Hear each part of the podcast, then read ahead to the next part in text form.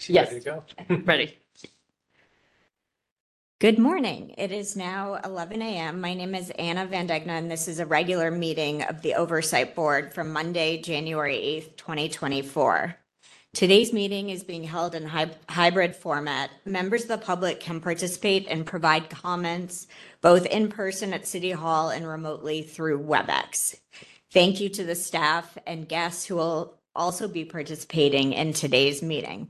Thank you everyone for joining us. Madam Secretary, please call the first item. Thank you, Madam Chair. The first order of business is item one, roll call.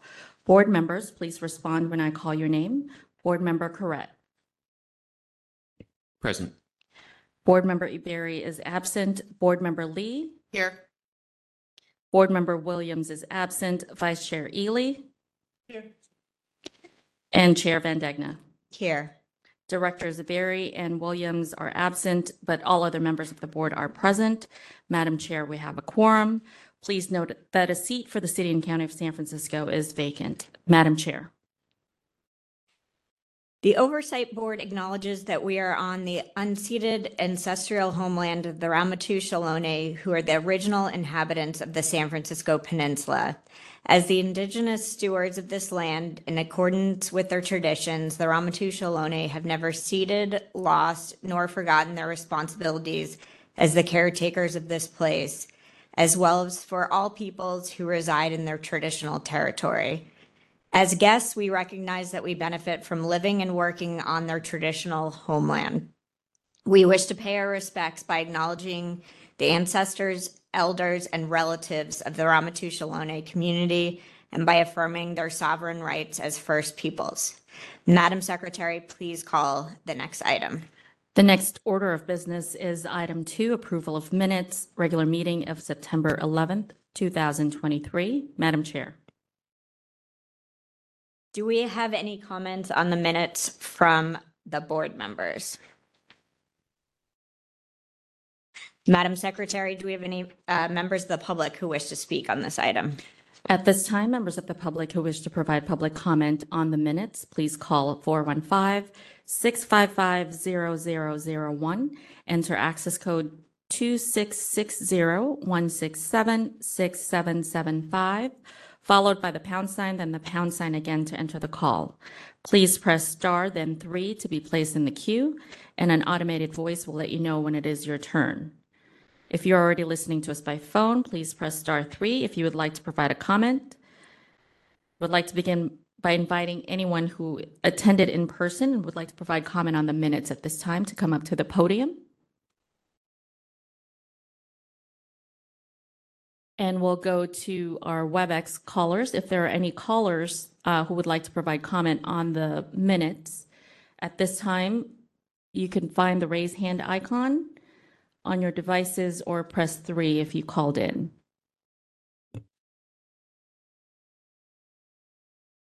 Madam Chair, it does not appear we have any members of the public wishing to comment on this item. Board members, can I get a motion to approve the minutes? I'll move to approve. Second. Thank you. Madam Secretary, could you please take roll call on this item? Board members, please announce your vote for item two when I call your name. Board member Corrett. Aye. Board member Iberi is absent. Board member Lee. Yes. Board member Williams is absent. Vice Chair Ely. Yes. Chair Van Degna. Yes.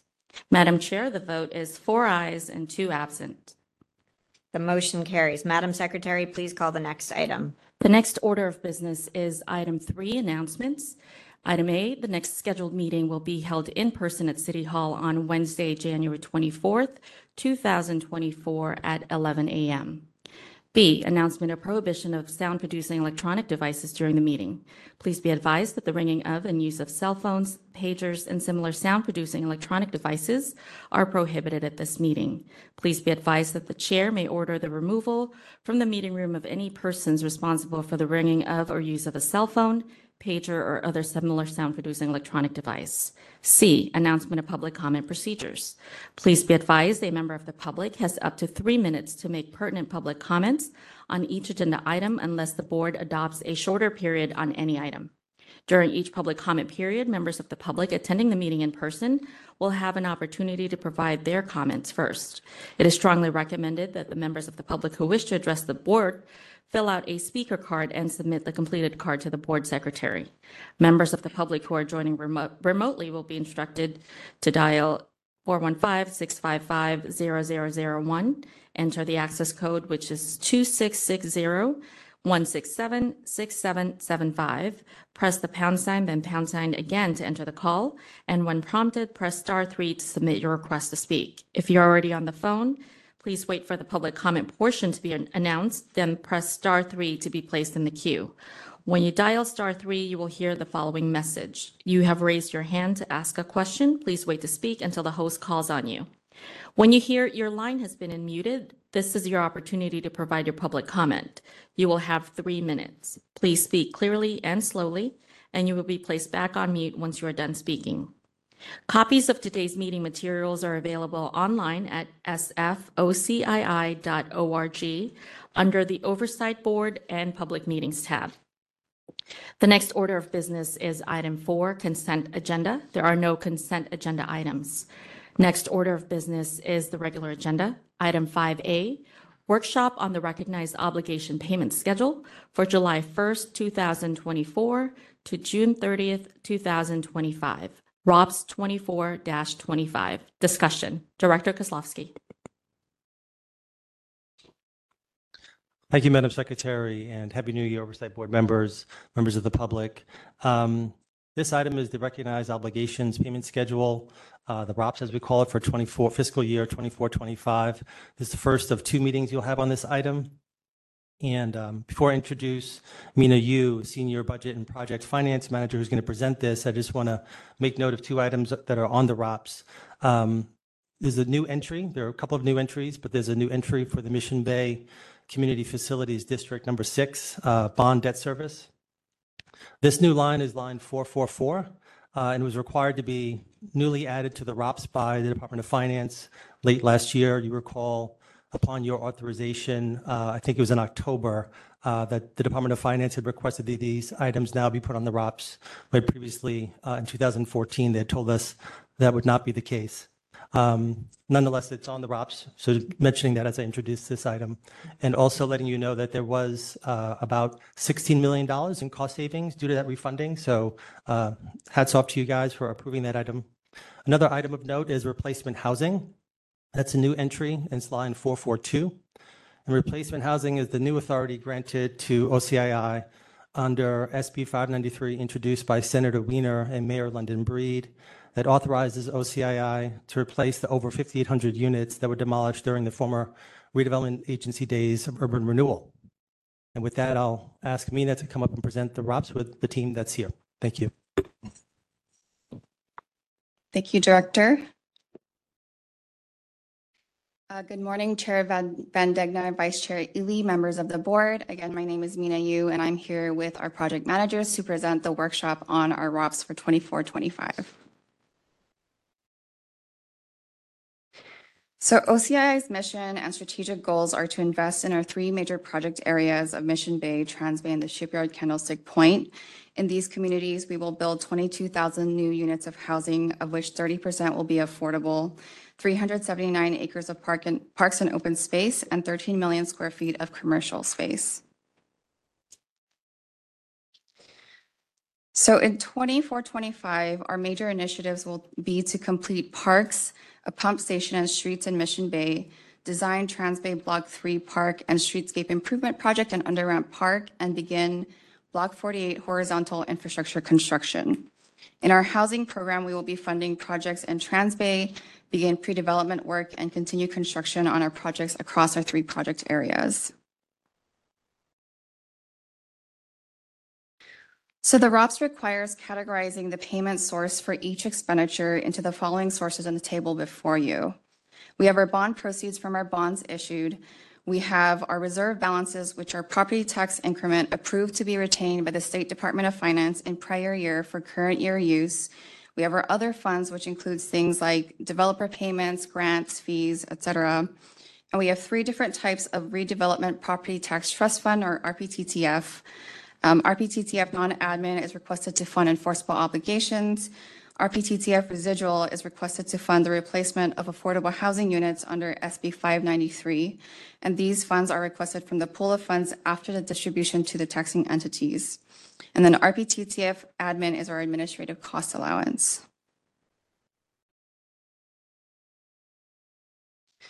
So in our ROPS 24-25, we are requesting approval of $693.4 million of funds.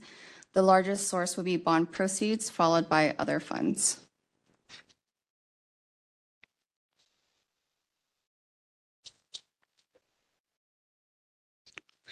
Compared to the 23-24 ROPS, we are requesting a decrease in authority of $51.4 million or 6.9%. The primary driver of this change is a decrease in our request for bond proceeds. In prior year, we had about $48 million in bond proceeds for a bond refunding. We also requested bond proceeds to fund trans before, but are now requesting that in other funds. We have additionally been spending down on proceeds committed to Mission Bay infrastructure work and affordable housing projects. In our reserve funds, we're requesting authority to fund Trans Bay 2 and infrastructure reimbursements in Mission Bay North. In our other funds, we have an increase for our affordable housing projects. In RPTTF non-admin, there is an increase primarily due to the debt service payments on the bonds that we issued in 2023. And then this is our first year requesting RPTTF residual, and this will be used, this 0.3 will be used to pay for an environmental consultant related to replacement housing. And then our RPTTF admin increased by formula.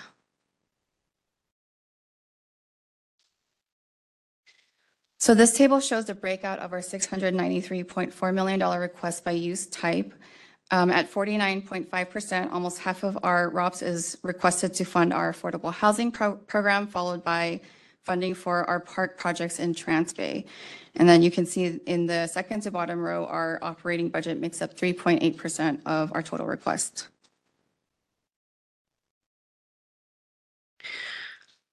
So compared to prior year, again, we are requesting a decrease of $51.4 million.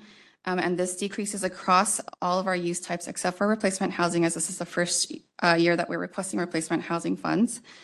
So in our affordable housing program, we are completing Mission Bay South 9 and continuing to spend down on our affordable housing project loans.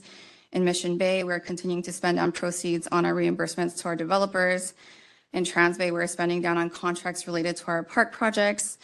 In the shipyard, we are spending down on our community benefit funds agreement.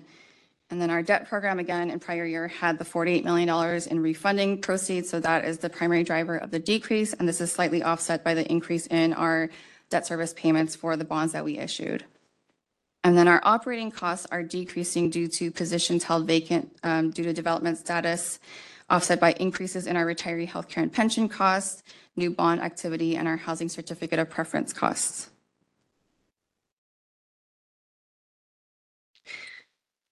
So in 24-25, we will be requesting $160.5 million of RPTTF. The primary use is payment on our bonds, followed by the remittance of the RPTTF generated in the state-owned parcels to the TJPA.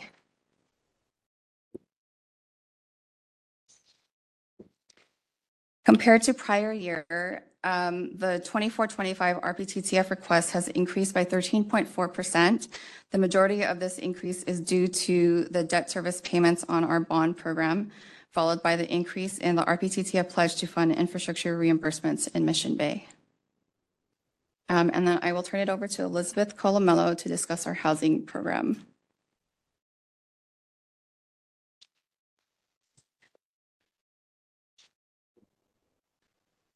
Good morning, Chair Van Degna, Vice Chair Ely, board members. My name is Elizabeth Colomello, Housing Program Manager.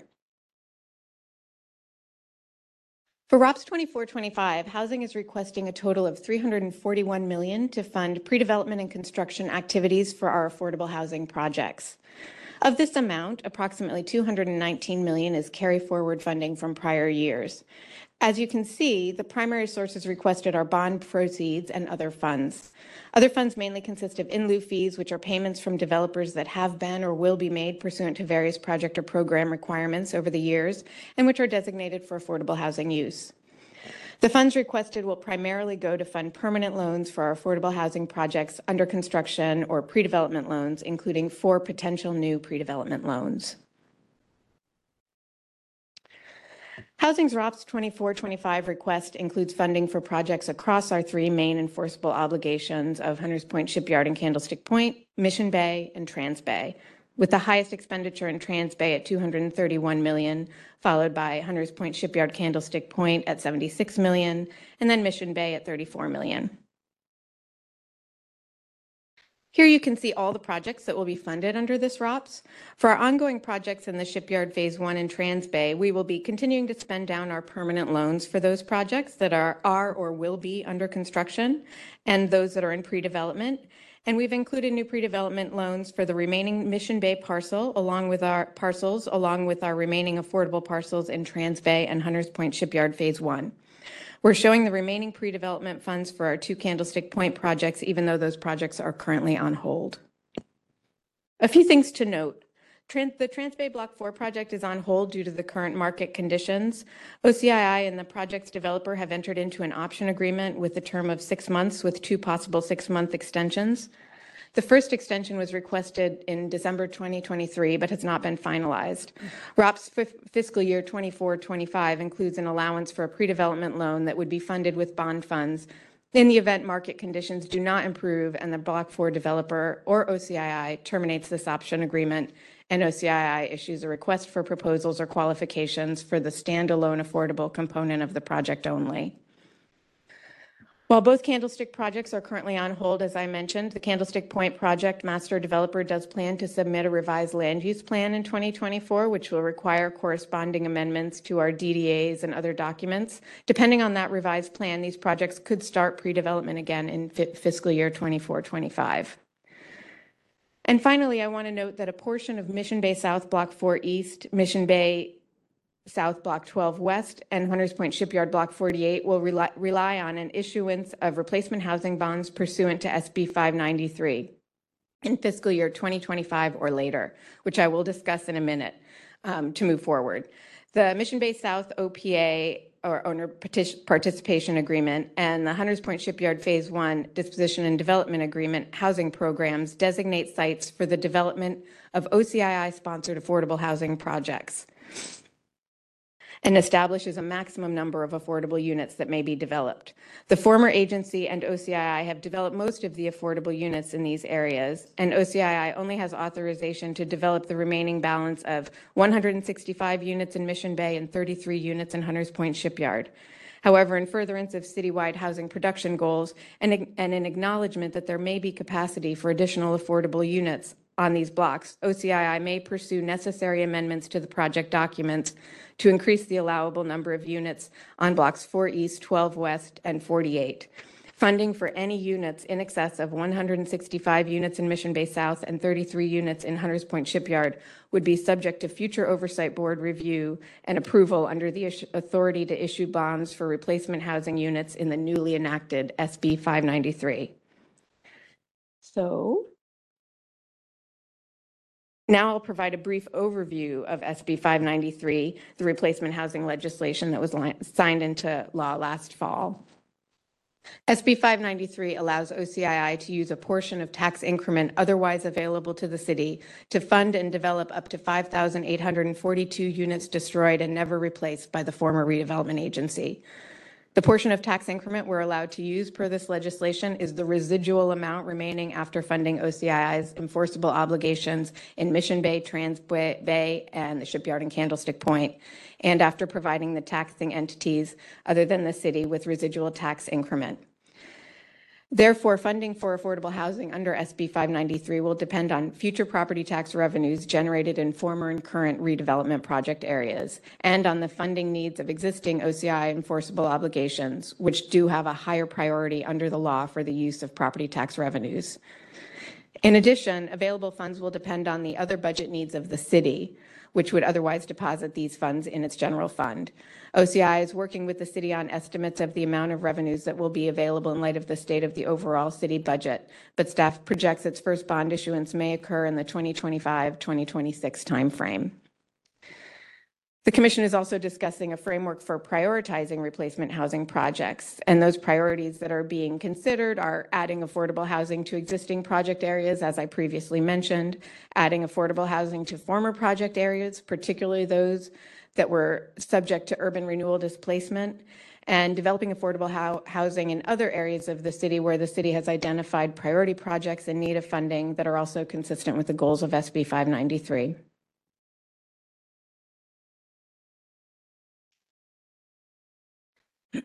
In fiscal year 24-25, we'll be planning. It'll just be the planning year for that SB 593 bond issuance.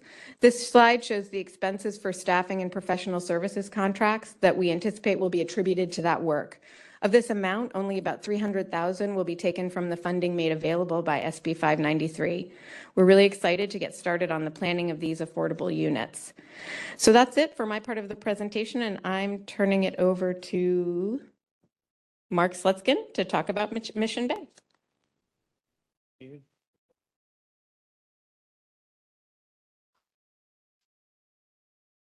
Good morning, Chair Van Degna, Vice Chair Ely, board members. I'm Mark Slutskin, Deputy Director for OCII. For Mission Bay, is here. We have slides up here, what you can see. On the top left, Mission Bay is fairly well built out. We just have a couple more parks, two affordable housing sites, and UCSF land in there. Otherwise, we are fairly well built out. In the top right is an art project that the Arts Commission is commissioning for us to install these two bears in Park P2P8, which is seen in the bottom left, which is a project we hope to begin before the end of this fiscal year, but definitely in the next fiscal year. And then Gladstone Institute picture did not show up. That is a existing project, and they're looking to add about 100,000 square feet to their existing building. So we're working with them currently on entitlements. So in Mission Bay in total, we will be seeking $37.2 million. The majority of that will be in infrastructure. We'll be using bond proceeds, which will be for Mission Bay South. Reserve balance will be for Mission Bay North. Other funds is the interest on bond proceeds, and in this upcoming fiscal year, we plan to spend down all the bond proceeds, so we will also be seeking $5 million in current year increment. For professional services, 2.9 will be bond proceeds. The other funding will be developer reimbursement, and then we anticipate we might need a little bit of this year increment in Mission Bay North, because the 10 million in reserves might not be enough to cover. And then, as we discussed, we have an art project, and that is funds that are developers in lieu fees that they paid over the years that we're finally paying out. So for the main projects next year, we'll be doing Park P2P8. We'll be doing pump station number 3, which will be in Park 3 in Mission Bay South, and then in Mission Bay North, the final piece of infrastructure up there at the 5th and King intersection. As we discussed on the last slide, infrastructure will be 32.6 million, professional services will be 3.6 million, and then the art program will be $1 million. That is Mission Bay, and Ben Brandon will come up for Transbay.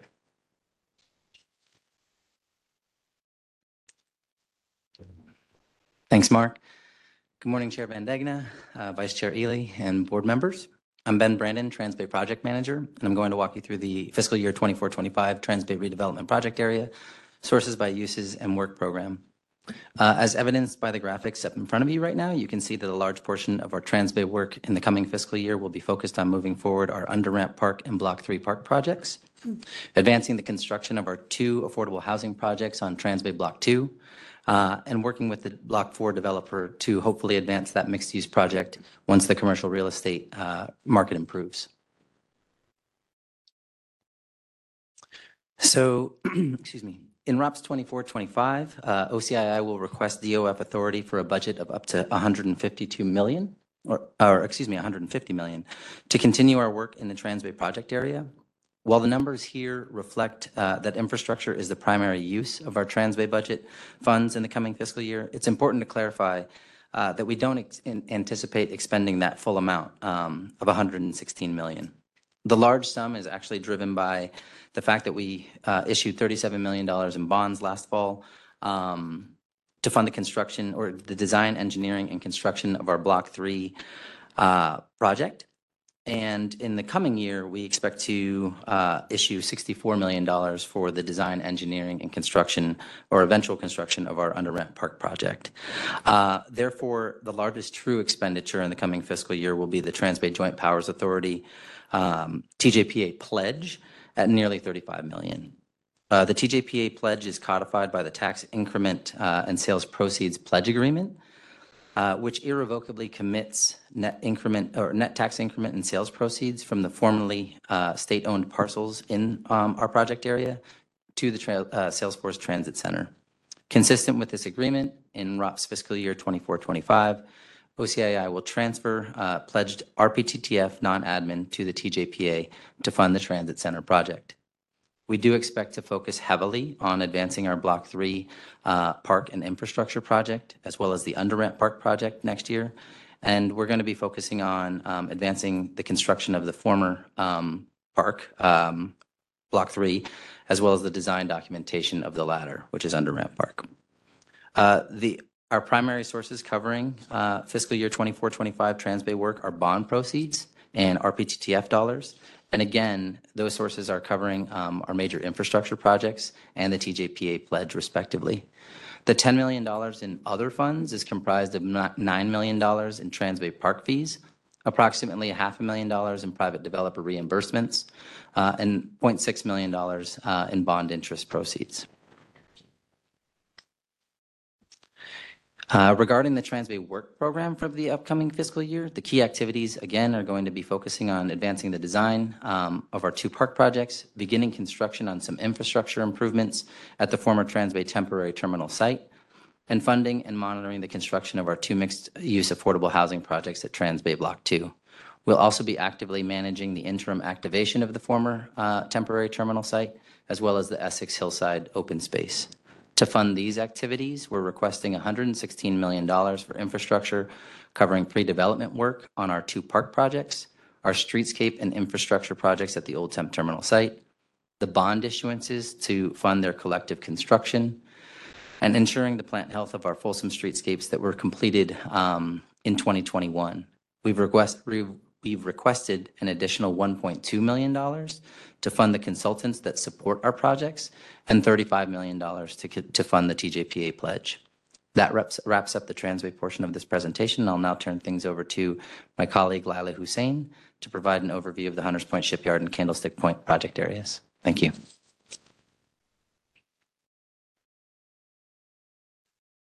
Got to do the mic adjustment here. Good afternoon, Chair Van Degna and Vice Chair Ely and board members. I'm Lila Hussain, Senior Project Manager for Hunters Point Shipyard Candlestick. And just like to reorient folks of the site map that is in front of you. And the smaller phase of the project is Shipyard Phase 1, which is currently under development and has over 580 units completed. And phase 2 consists of Shipyard Phase 2, which is the larger portion of the project, and Candlestick Point. Shipyard Phase 2 is currently under cleanup and there is no active development activity happening there. In Candlestick Point, we have 337 units completed at Alice Griffith, and some infrastructure, preliminary infrastructure work has been done for the site of the former stadium. So, next slide. I'm going to go over, I have the smallest amount of RPTTF compared to the other project areas, as you will see, because of the status of the development of Shipyard Phase 2 and, Shipyard and Candlestick Phase 2. My entire budget is 11.5, and the majority of the funds are developer reimbursement. And I'll go into, on the next slide, details about our work program. So on Shipyard Phase 1, we have 4 blocks that 3 of which are currently under construction, one of which is expected to begin in this upcoming fiscal year. 3 of those blocks are affordable housing blocks. And we're really excited because they are the first blocks at Shipyard Phase 1, the Hilltop neighborhood, that are currently under construction. We also are in the process of transferring more of the Shipyard Phase 1 parks that have been constructed by the developer under OCII's management, under the CFD budgets, And so we will be working on that with over the next 6 months to get all the parks from Shipyard Phase 1 on the hilltop area transferred to OCII. In addition to that, the streets at Hilltop Community and Shipyard have been completed, and we are working with Public Works to get those accepted, and those would go to the Board of Supervisors most likely in spring if we get through everything, and then the streets will no longer be under the developer's maintenance but under Public Works. And then we are in the process of doing horizontal infrastructure, which is like street infrastructure on the second part of Shipyard Phase 1, which is called Block 48 or Hillside.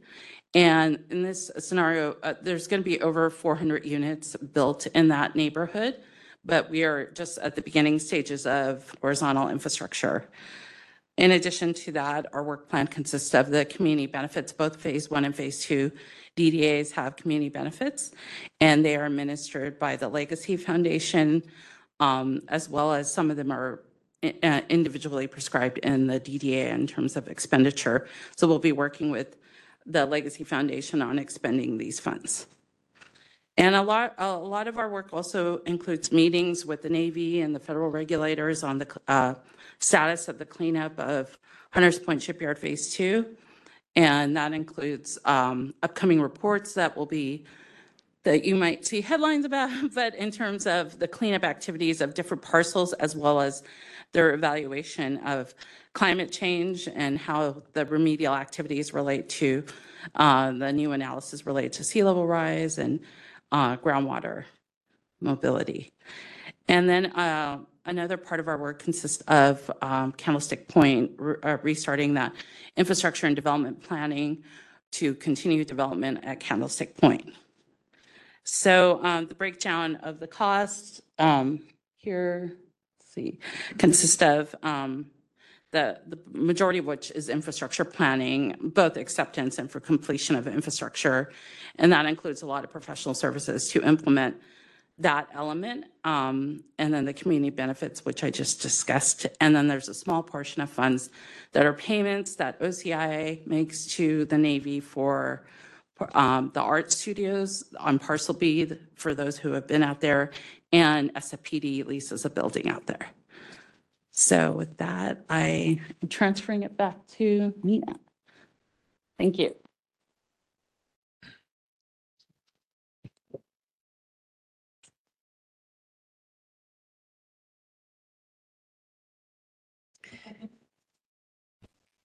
Okay, our debt program is $124.3 million, all of which will be used to service our outstanding debt. We have $3.2 million in bond proceeds, which reflect the last payments for our 1998C and 1998D bonds, which are paid out of the bond reserve. We have other funds of $4.7 million in hotel occupancy tax refunding bond, and then the other also includes $9.7 million in the CFD6 refunding that Director Keslovsky previewed for you at the top of our item discussion.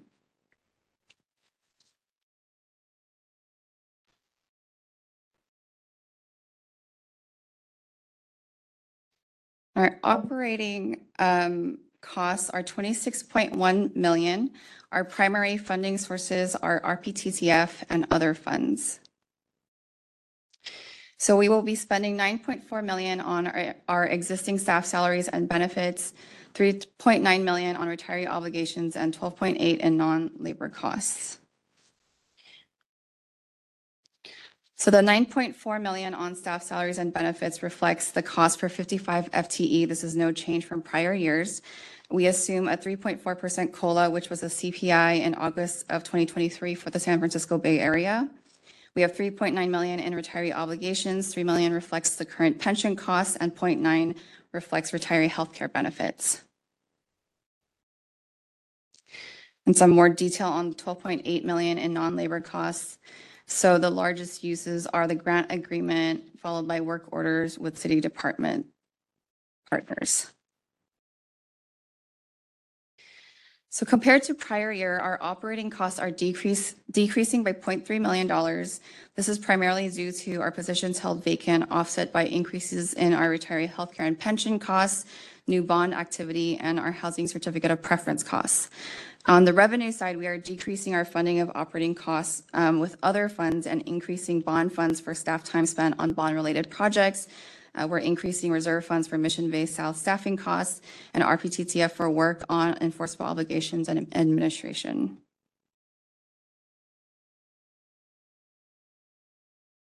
So this table shows a detail on the $3.1 million in work orders with our city department partners. The largest is with the Mayor's Office of Housing and Community Development, followed by the Office of City Administrator. And as I mentioned earlier, our RPTTF admin is calculated by formula. So this table just shows the specifics of that calculation. So it's based on our prior year actual distribution, less the RPTTF admin for that year, less any further savings. And that gives us a base amount of 127.9.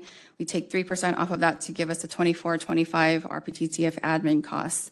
And this is an increase of about 0.4 million from the prior year.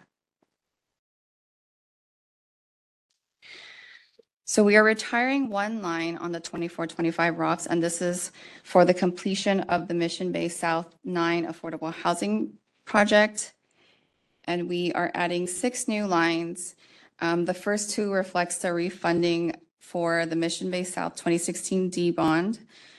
We are also including the replacement housing support line, which reflects staffing costs and environmental consultant costs. We have 2 new affordable housing projects, Transbay Block 12 and Block 48 in Hunters Point Shipyard Phase 1. And then we have the CFD 6 bond refunding line.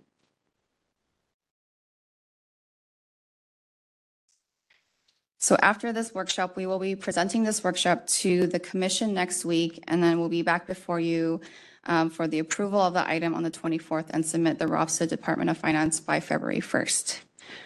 That concludes our presentation. If I may, through the chair, Chair Brandon, I just want to introduce a new employee who joined today, Mr. Philip Wong, who's here in the audience. Thank you for joining us. I just want to welcome him. Today's his first day. That concludes the staff presentation.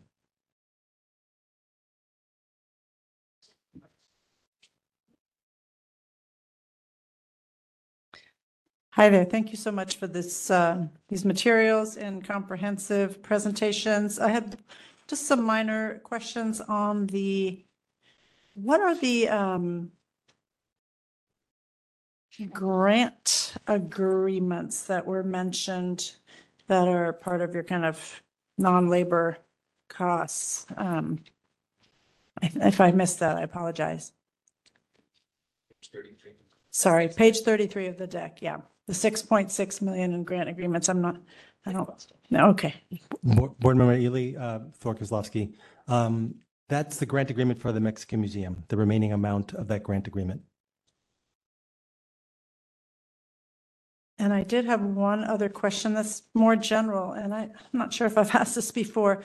The presentation of the source that we call other funds, can we get, I understand, generally speaking, that consists of a lot of fees and repayments by the master developers of the various development areas. I'm wondering what that breakdown is. Like, is that 80%, or is there any value or any opportunity to call out those fees in particular, if they indeed are the lion's share of what you're calling other funds? Not to put you on the spot. Maybe we could, you know. Yeah, I was going to say I don't have that breakdown in front of me, but we can certainly get that to you and provide that at the action presentation. But it is a wide variety of fees that we sort of track over the past, decade. So certain fees are very restricted in the use, so we kind of carry forward based on that and like allocate based on that. So we don't have a clean breakdown for you right now, but we can provide that at the action.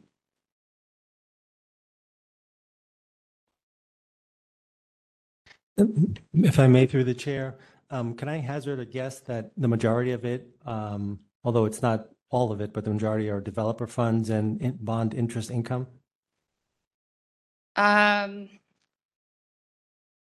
lot of the affordable housing is actually fees that we have on hand. So it's things like our jobs, housing linkage fees, the various like lease revenues, et cetera. Do you know off the top of your head what other fees we have, Elizabeth? Sorry to put you on the spot. Yes, I don't have the breakdown. Sorry, Elizabeth Colomello, Housing Program Manager, right in front of me. But of course, we can get that. Yes, I believe jobs, housing, linkage fees, and pilot fees are the two of the larger amounts. Mm-hmm. And of course, developer fees for certain projects. Yes. Mm-hmm. And the pilot is a payment in lieu of taxes, mostly in Mission, I believe, only in Mission Bay, correct? For UCSF in particular. Yes, but I would say like conceptually, like that's the largest portion, and then the others are a little bit smaller buckets. But we will provide that breakdown. Okay, just a follow-up question for that. The jobs, just interested in the jobs, housing, linkage fees, if they are tied to specific areas. I mean, they're generated in specific areas, and they have to be also spent in those areas. Okay. Yes. That's what I reckoned. Thank you.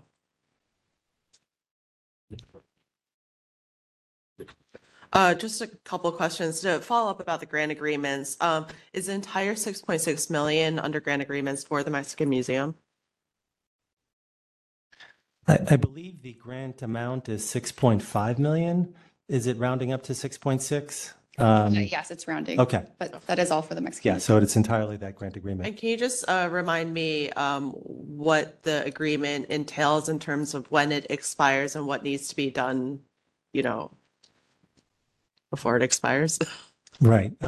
So the Mexican Museum grant agreement expires in June of this year, and we intend to bring an update to the Oversight Board before that expiration, either to extend it or to let you know about what we intend to do with it. If it does not, we don't plan to extend it. Got it. I vaguely recalled it was this year, so thank you for that.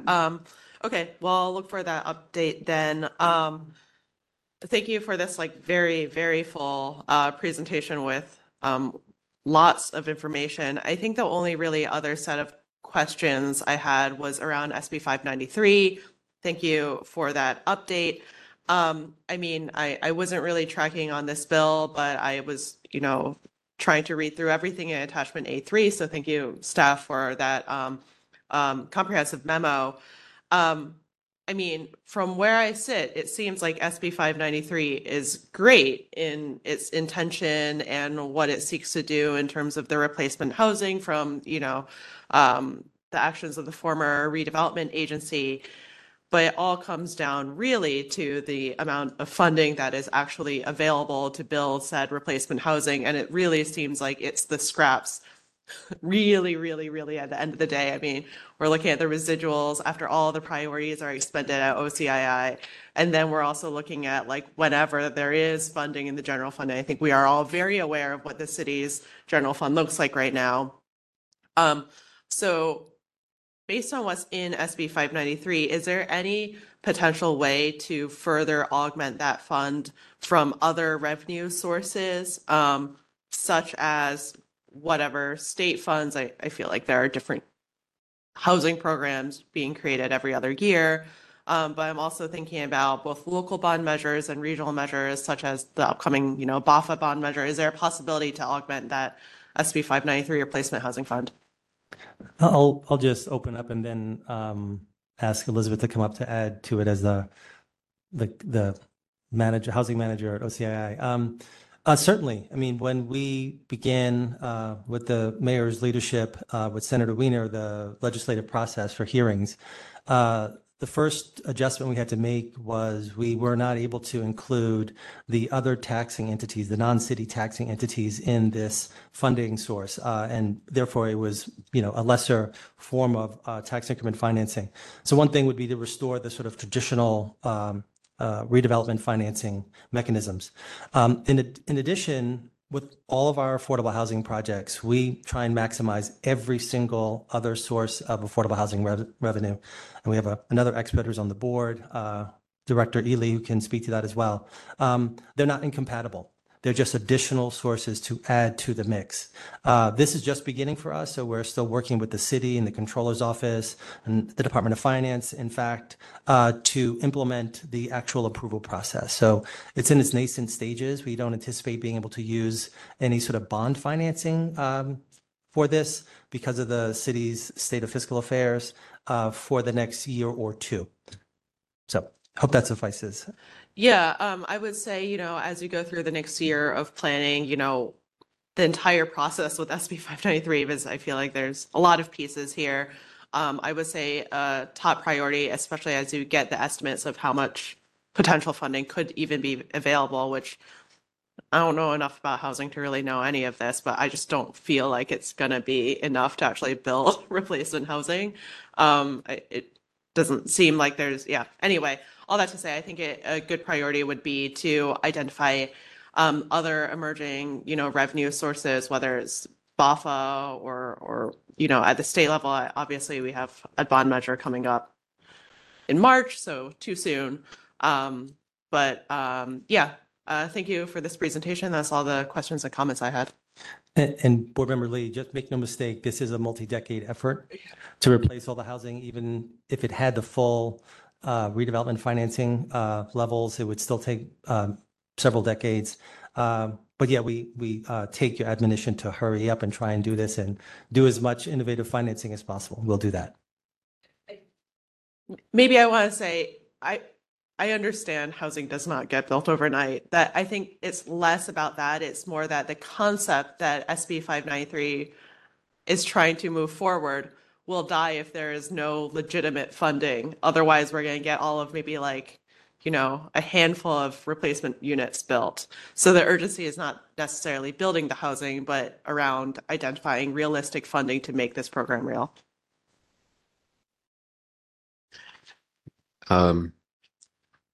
Similarly, I had a lot of questions about the excitement behind SB 593 and how that would be utilized. It seems like that's a new program that is being developed on how to implement that with current staffing levels. And in your presentation, the budget for the agency is remaining the same for staffing levels, but there's more work. Could there be more full-time employees added in future budget years? I think, Board Member Correct, if I could say, and Director Lee alluded to it, the residual amounts, let's call them trickle in, so to speak. I believe the last distribution I saw from the Comptroller's Office estimated about $136 million of available residual dollars that are available in the city's budget.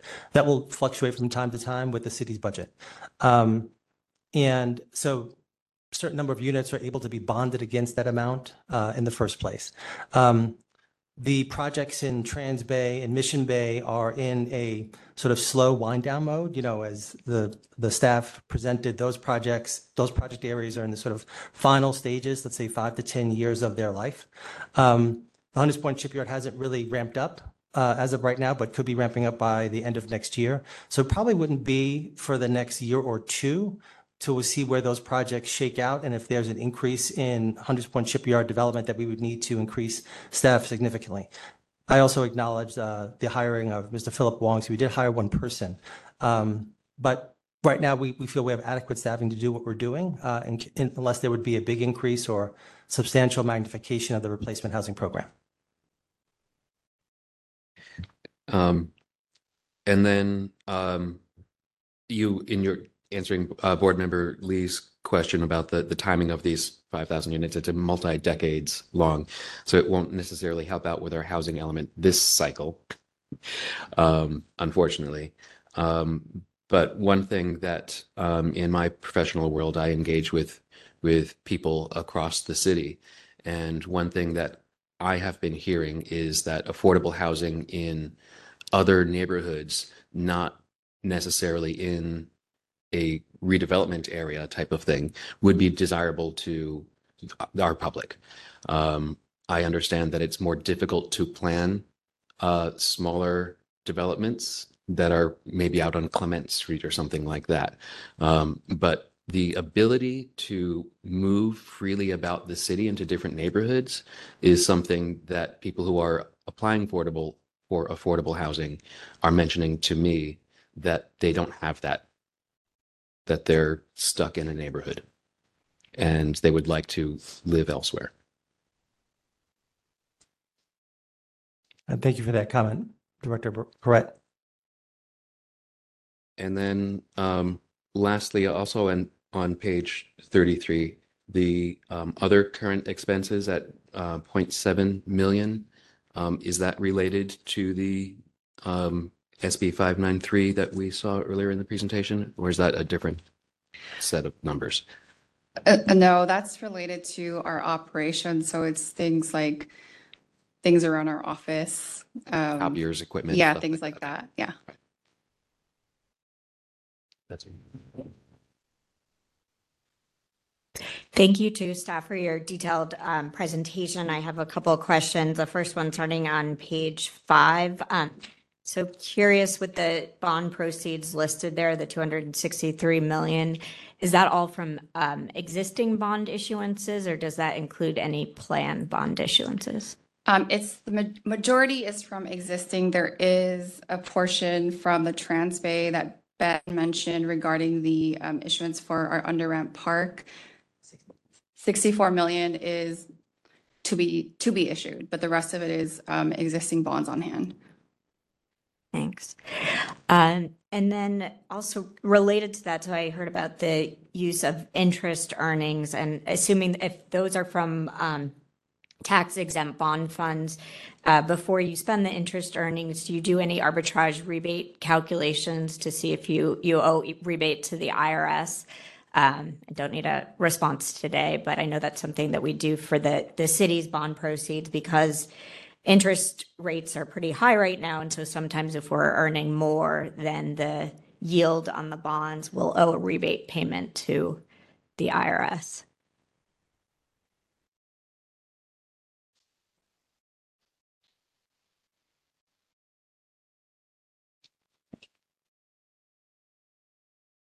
And then my next question was a smaller one on page, I think it was page 36. There's a mention in the admin calculation of less prior year city and county loan repayments. I was just curious what that 1.37 million represents. So that is when we request RPTTF and we don't expend all of it, DOF categorizes that as a savings, or technically it's the prior year loan repayment. So this is just monies that we received in prior years that we have to subtract from our upcoming year's request, because we technically have those funds already on hand.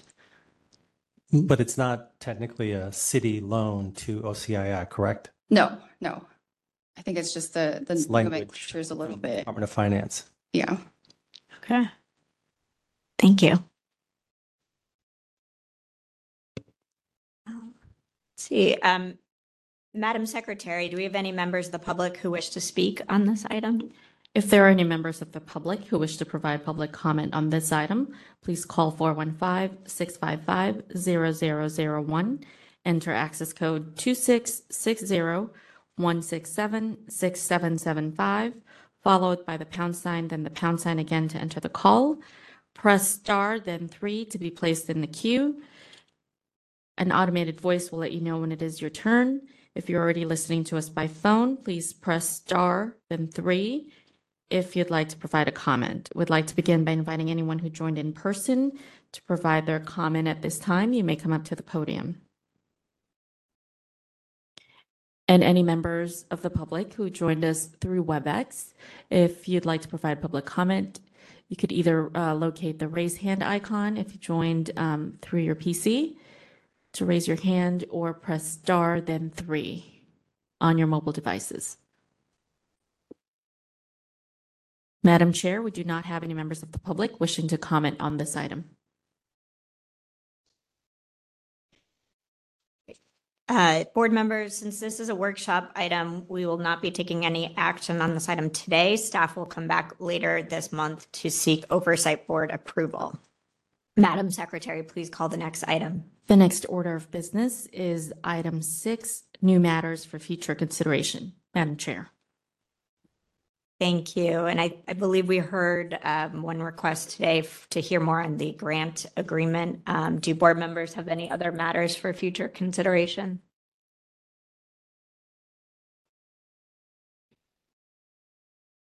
If there's going to be news coming out about something at Hunters Point, there's that company that has a bad reputation. It'd be nice to get a heads up about that.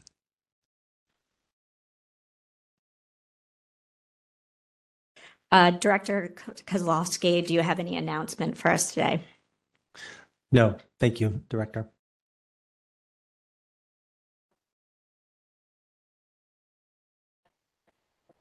Please call the next item. Next order of business is item 7, public comment on non-agenda items. Do you have any members of the public who wish to comment? At this time, if there are any members of the public who wishes to provide comments on non-agenda items, it's time for you to call 415-655-0001, enter access code 26601676775, followed by the #, then # again, press *, then 3 to be placed in the queue. And we'll begin with members of the public who may be here in person to come up to the podium at this time if you'd like to provide comments. And members of the public who joined us remotely, if you'd like to provide public comment, please press *3 on your mobile devices or the raise hand icon. Madam Chair, there are no members of the public wishing to comment on this item. Thank you, Madam Secretary. Please call the next item. The next order of business is item 8, adjournment. Madam Chair. Board members, I'll need a motion and a second to adjourn. I'll move to adjourn. You? I'll second. Great. The meeting is adjourned at 11:57 a.m.